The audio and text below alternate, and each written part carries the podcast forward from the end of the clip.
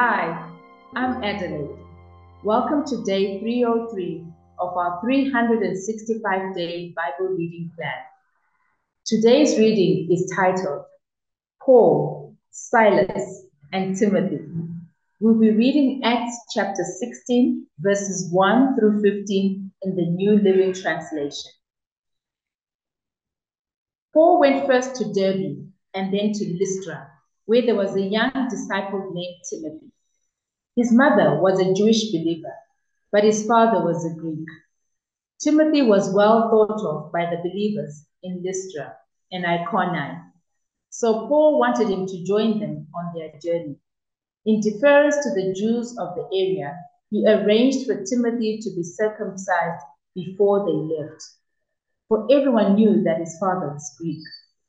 Then they went from town to town, instructing the believers to follow the decision made by the apostles and elders in Jerusalem. So the churches were strengthened in their faith and grew larger every day. Next, Paul and Silas traveled through the area of Phrygia and Galatia because the Holy Spirit had prevented them from preaching the word in the province of Asia at that time.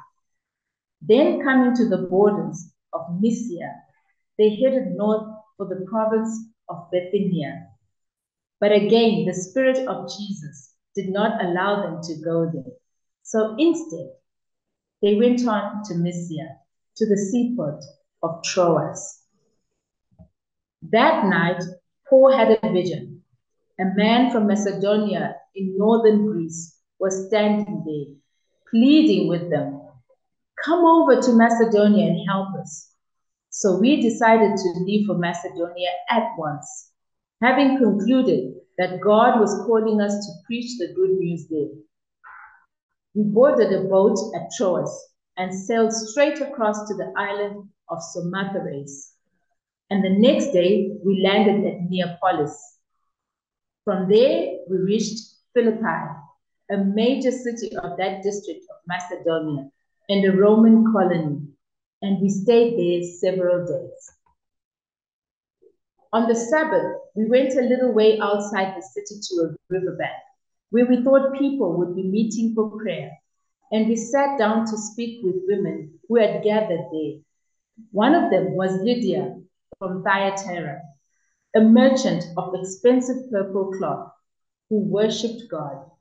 As she listened to us, the Lord opened her heart and she accepted what Paul was saying. She and her household were baptized, and she asked us to be her guests. If you agree that I am a true believer in the Lord, she said, come and stay at my home. And she urged us until we agreed.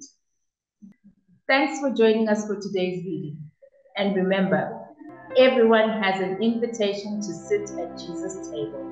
We hope you find your story and purpose in God's story.